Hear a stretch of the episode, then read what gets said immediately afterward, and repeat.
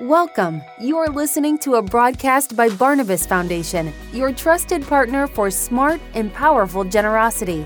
And here's your host, Reverend Philip Leo, Director of Church Communications. Thanks so much for joining us today for Barnabas Foundation's live training.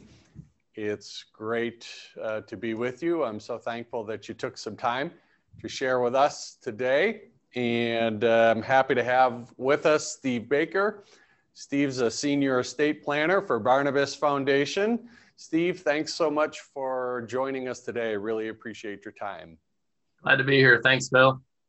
Today we're going to be talking about five reasons your church members don't have a will. And Steve and I will, uh, one of the things I want to talk about first is why this matters. Why does it matter uh, that church members uh, don't have a will and that uh, know, what does it take to get them to a place where they do have a, a will? And what does that matter for church ministry? And why does that make a difference? Before we get to that, though, I want to just mention that uh, if you have questions for Steve, uh, make sure you use the Q&A button at the bottom of your screen. Uh, place them in there and we'll include them into our conversation. We'd like to be uh, interactive in this conversation. Love your input on it. Also, I want to just remind you that uh, this uh, conversation will be put out as a video and also as a podcast. Uh, I'll make sure that you see it in all of our different uh, communication channels. Take it and share it with a deacon, take it and share it with a council member, and ask them to watch this, and then follow up with them and ask, and ask them what they thought about it, and uh, see if they have any questions, and get the dialogue going around uh, our question today. Also, I want to just mention to you that uh, next month in October, Barnabas Foundation is, is going to be offering a special series. I'm happy to be able to offer it to churches, to pastors, to church leaders. Uh, the series is going to focus on gifts that reduce taxes. It's going to be a four part series. It's beginning on October 14, and we're going to work through the topics of giving stock, uh, giving from an IRA, giving real estate and business interests, and uh, then lastly, giving commodities. So keep an eye out for promotional materials that we're putting out about this special series. And again, I'm happy to be able to offer it to churches uh, along with our member organizations at Barnabas Foundation. So, Steve, let's uh, dive in. Let's uh, reflect just a little bit about why this question of uh, whether or not church members have a will, why does it matter for churches? And um, and I'll just say that it's a it's the kind of thing that a lot of church leaders, a lot of church pastors miss or don't understand uh, why it matters for church ministry. Yeah, I think it's really important to, to, to kind of broach this subject or this question a couple different ways. Um, you know, one of those is from a, a larger perspective, broader perspective. So, um, kind of think about when people are are not doing planning like this, will planning and, and that kind of thing, that they're really not engaging in the full aspects of stewardship. From a church standpoint, you know, we we encourage people to be the steward that God wants them to be. They get involved in ministries, they volunteer their time, they tithe, but this is one of the areas that that people have a hard time digging into stewardship and realizing that this is part of our being the steward that God wants us to be. So uh, I think I think if we can get people more involved in the process, then they're being more engaged in in being the steward that God wants them to be. I think from a, a real practical standpoint, um, you know, statistics tend to show about six out of ten people in the United States don't have a will. So what that really means is, and for church, for people in the churches, their families are at risk. Um, we can't go into all the risks associated with that in this kind of a topic, but but there's just some things that they they really should be taken care of, and families are at risk when you don't do this kind of planning. And then the third thing I think from a from a real specific church perspective is, you know, these are people who have been involved in ministries at the church for a long time many many of the of the people have been involved in churches ministries for for a long time and so if they don't do will planning then then the churches kind of miss out on the opportunity for for those people to kind of give back to the church through their wills to continue to support the, the ministries that they've been involved with. So, you know, that's a real practical thing. There's there's a lot of people that haven't really thought through that idea of of making a bequest uh, to their church because they've been involved in the church for so long. So, yeah, yeah. I just had an email last week uh, from someone that reached out to me. They know I work with Barnabas Foundation, and uh, they said, you know, I don't know if Barnabas Foundation is right for me. Uh, I have some questions about my will, but I don't really, you know, I don't have a, a, large estate or a lot of wealth or anything like that. So I don't really know if Barnabas Foundation is right for me. And I replied back and I said, you know, it really uh, boils down to charitable intent. If you have charitable intent with respect to your estate, then uh, Barnabas Foundation is the place to be having that conversation. And she emailed back and she said, Well, that's exactly what um, I want to be about because I want to give a gift to my church uh, in my will, but not sure exactly the right way to do that. Um, and longtime member of her church, longtime you know supporter, active in her church, and it's exactly um, exactly the kind of thing that we're trying to accomplish with helping people complete their will. Absolutely. Absolutely. So let's uh, so let's dive into some of these barriers. Uh, five reasons why church members don't have a will. Uh, let's just begin with couples. What's uh, what can be challenging for couples when it comes to completing their will? Sure. Well, I, the first one I'm going to mention is is sort of a, applies to everybody really, couples, single person. Um, I, I think it's really this idea that that we're having to kind of face our mortality you know, we, we talk about, as one of my kids said to me a long time ago, you talk about that death stuff. And, and it's really um, at, at the heart of it, I think people are, are finding that hard to do. We know we should do it, but we keep putting it off because we don't want to deal with that kind of a question. Mm-hmm. Um, which is interesting because we know that death is not a problem for us. Uh, right. But I think when we are thinking about it and planning with with resources, it, it can become a challenge. So it's um, sort of like basic avoidance. Yes. Your basic avoidance. Yep. Don't want to deal with it. Just don't want to deal with it. Um, then then there's um, the the for especially for couples that have um, minor children, um, dealing with the whole who's going to be the guardian question um, becomes really challenging. Um, location, the right person, you know, all of those kinds of questions kind of come into play. But I think at the another part of this is people have to make some decisions. You know, you, you have to take a stand and say, this is what I want to do. Um, you can't just willy nilly hope that it goes okay.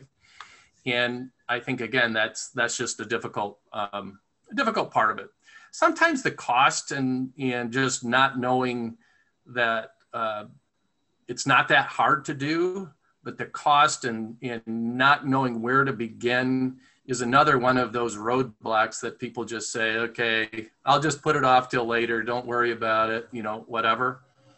Um, and I think I think sometimes it raises these questions about different ideas uh, between a couple you know, one of the spouses might have this kind of an idea, the other one might have this kind of an idea. So, whenever we have this potential for, and I won't call it a big conflict, but conflict, um, a lot of times it gets shoved under the rug and we don't want to deal with it. But those discussions can be really healthy between the couple to kind of figure out how do we navigate through this difference of, of ideas or opinions. So, yeah, that's interesting uh, in terms of it can be about relationship too, right? It can be yeah. about, like you're saying, uh, uh, if there's differences of opinions or different perspectives on how, is, how an estate gets used um, once uh, the couple has gone to glory, then uh, uh, there are those relationship issues in terms of them having to work that out and work together uh, to accomplish it.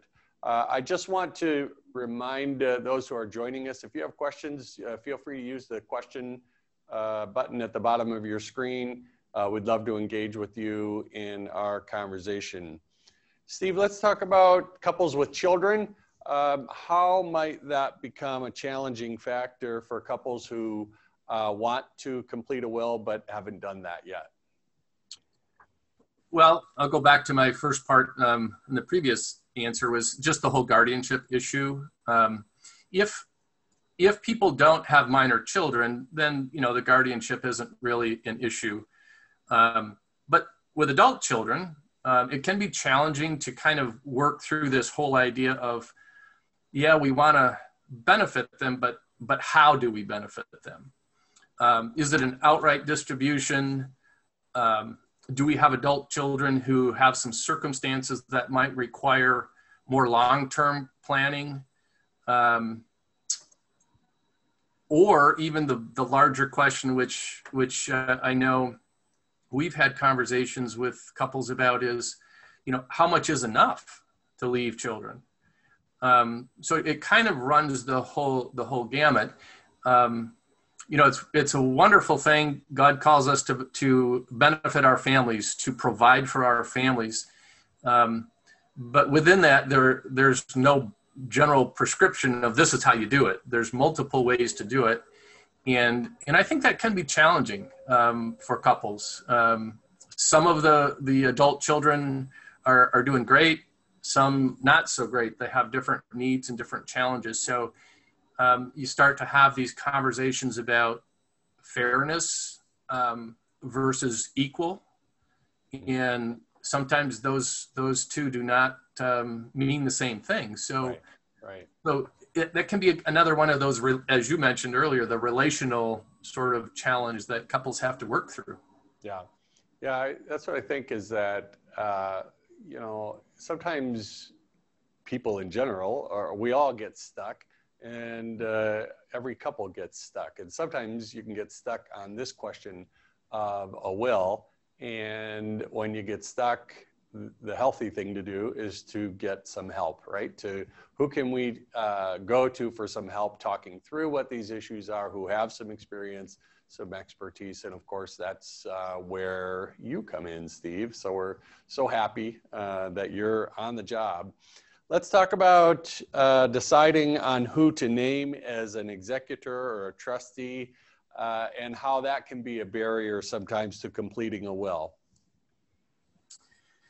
Well, when we talk about the planning, you know, the participants or the people that are going to um, be here to fulfill the wishes that you have are generally called executors or personal representatives um, and, and or sometimes maybe a trustee.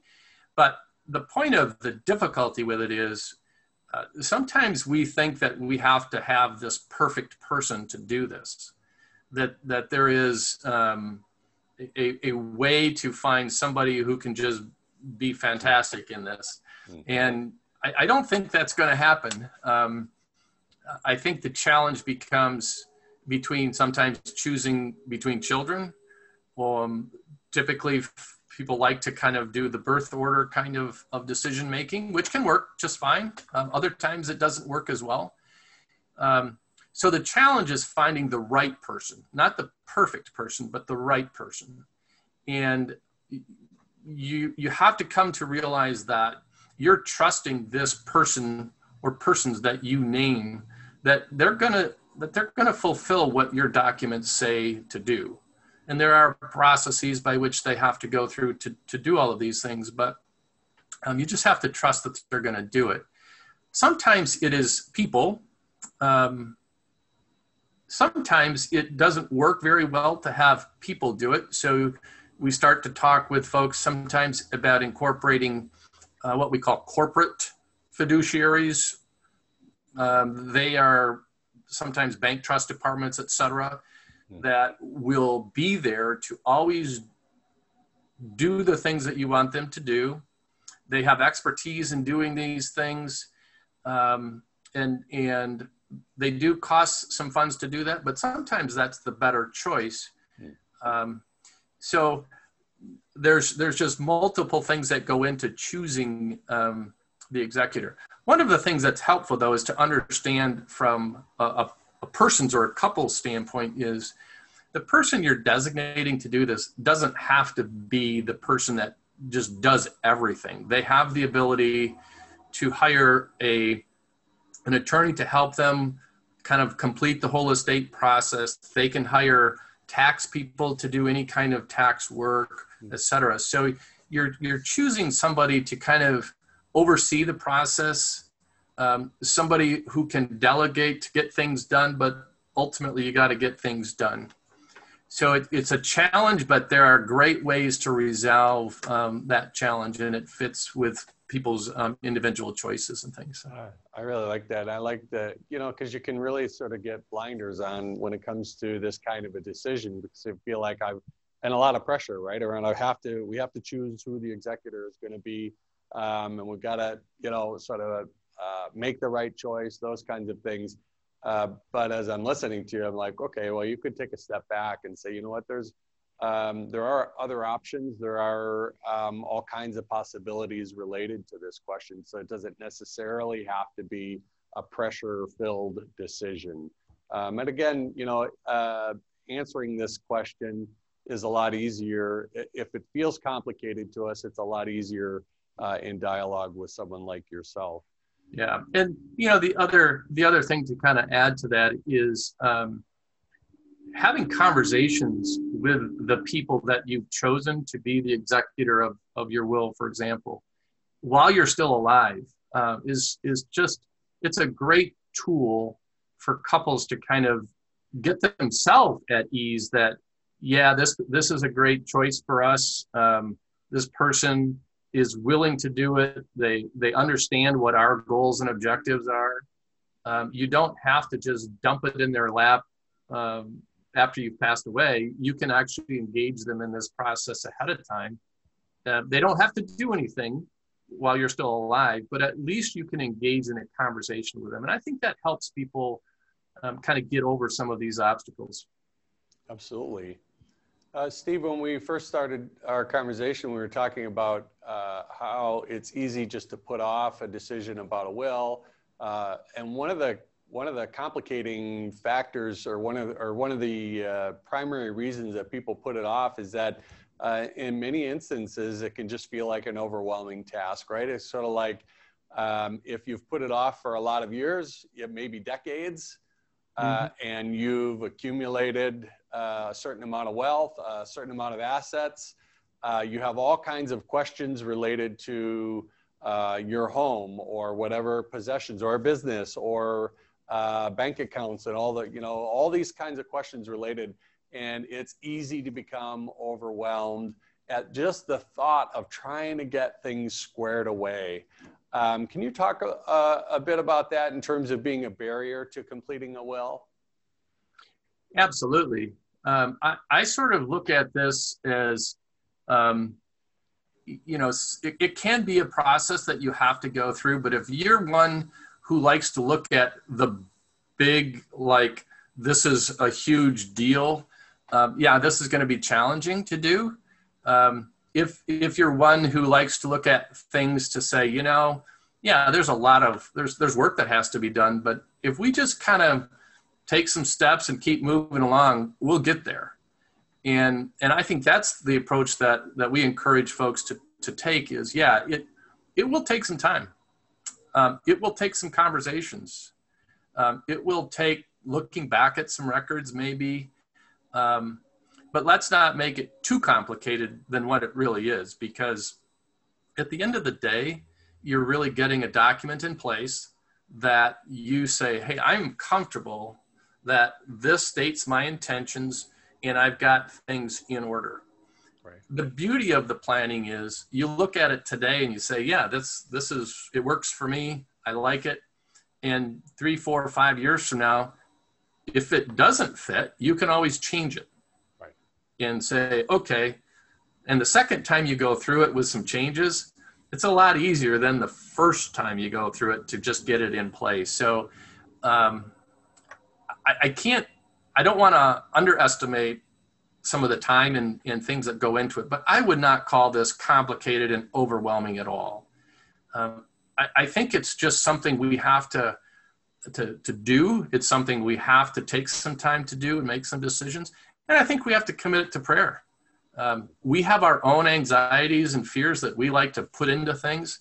and if we can, we, if we can put some prayer behind this, um, you know, God will give us the peace to do it. That's awesome. Uh, just a reminder to folks who are participating, if you have comments or questions for Steve, uh, use the Q&A button at the bottom.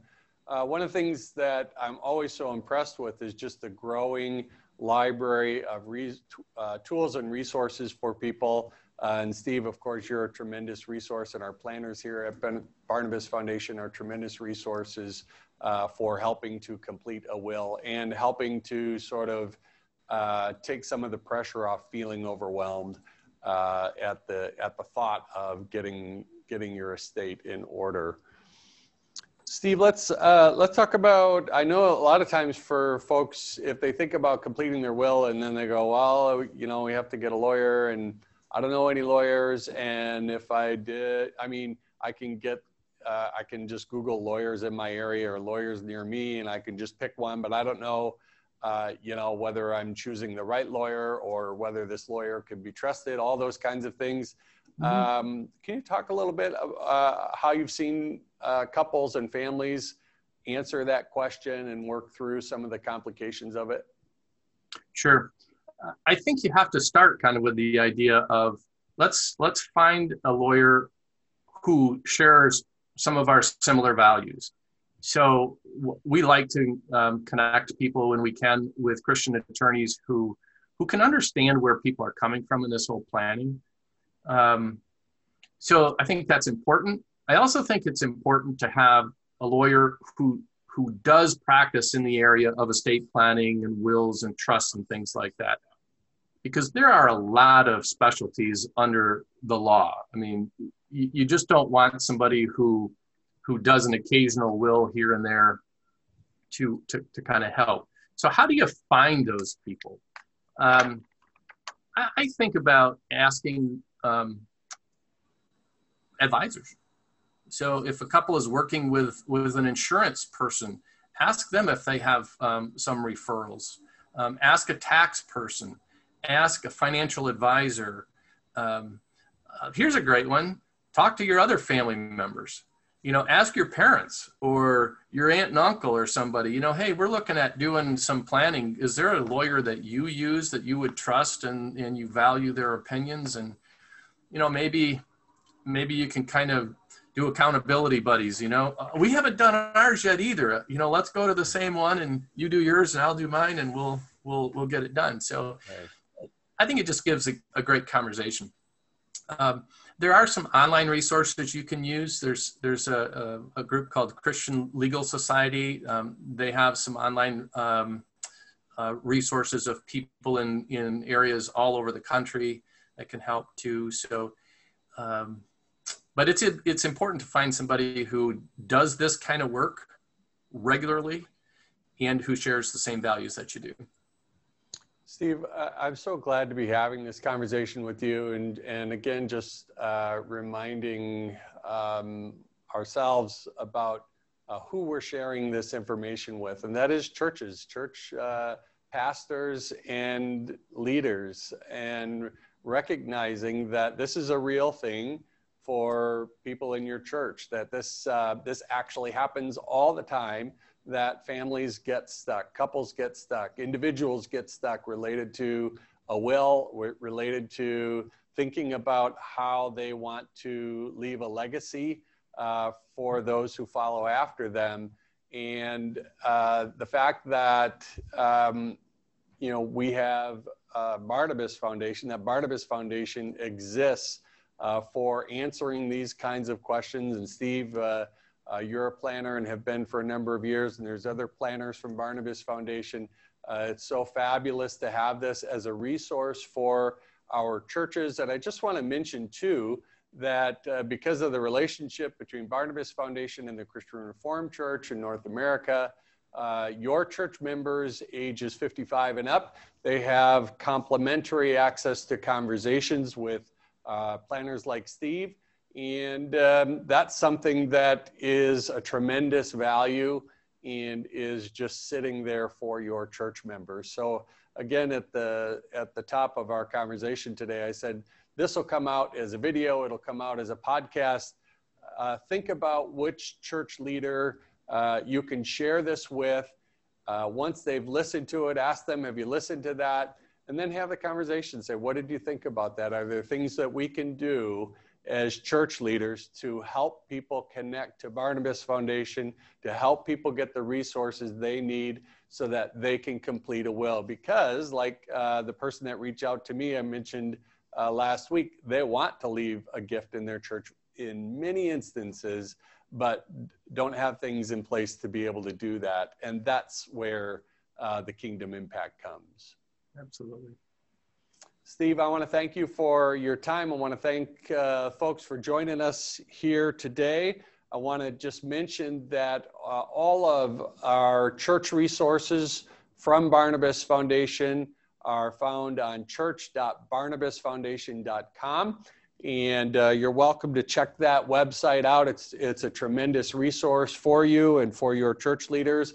Also, I just want to mention that next month, our quarterly newsletter called Generosity Today, uh, that it will be coming out. Keep an eye uh, out for it. That's our uh, newsletter that promotes uh, gifts at a will and also gifts of non-cash assets uh, it's important to make sure that your church members have that in their hands. Again, Steve, thanks so much for your time and your expertise.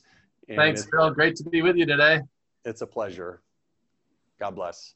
Thank you for listening. This audio has been brought to you by Barnabas Foundation. Learn how we can help you experience smart and powerful generosity. Visit us today at www.barnabasfoundation.com.